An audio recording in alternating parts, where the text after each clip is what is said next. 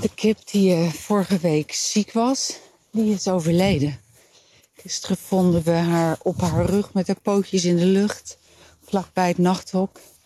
En uh, ik was eigenlijk gewoon echt heel erg verdrietig. Dit is de kip die we ook zelf hebben uit laten broeden door een van onze andere kippen. Dus als kuikentje geboren. En um, ja, eigenlijk al uitgegroeid tot een hele grote kip. En nou dus toch overleden. En ik uh, ben hier een gat aan het graven om haar te begraven.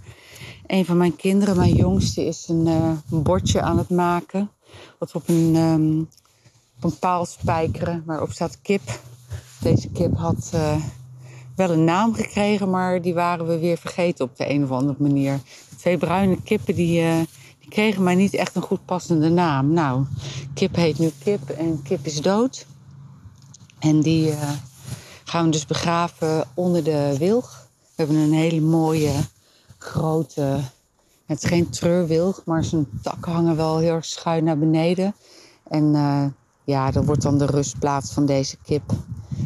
En stel dat er andere dieren komen te overlijden, dan kunnen ze hier ook op deze plek hier vlakbij begraven worden. Het is wel een mooi kerkhof voor uh, ja, de beesten die komen te overlijden.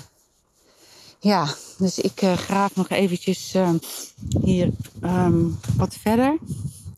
Dat moet ietsjes dieper, maar diep graven in Zeeuwse klei, kan ik je zeggen, kost heel veel energie. Dus ik heb even een goede bats gepakt om de boel een beetje uit te graven. En oh, er komt net de buurman, die kwam langs rijden met zijn... Uh, die heeft een hele grote Amerikaan, een Ford. En uh, met zijn kar met paardenstront erachter. Er zijn een aantal paarden, dus die moet elke week... brengt hij een enorme kar met stront weer naar iemand anders... die een grote boomgaard heeft. En de stront dan weer gebruikt voor zijn boompjes. Nou, ik ga dus nog even verder met graven. En dan zometeen de kip en de paal erin.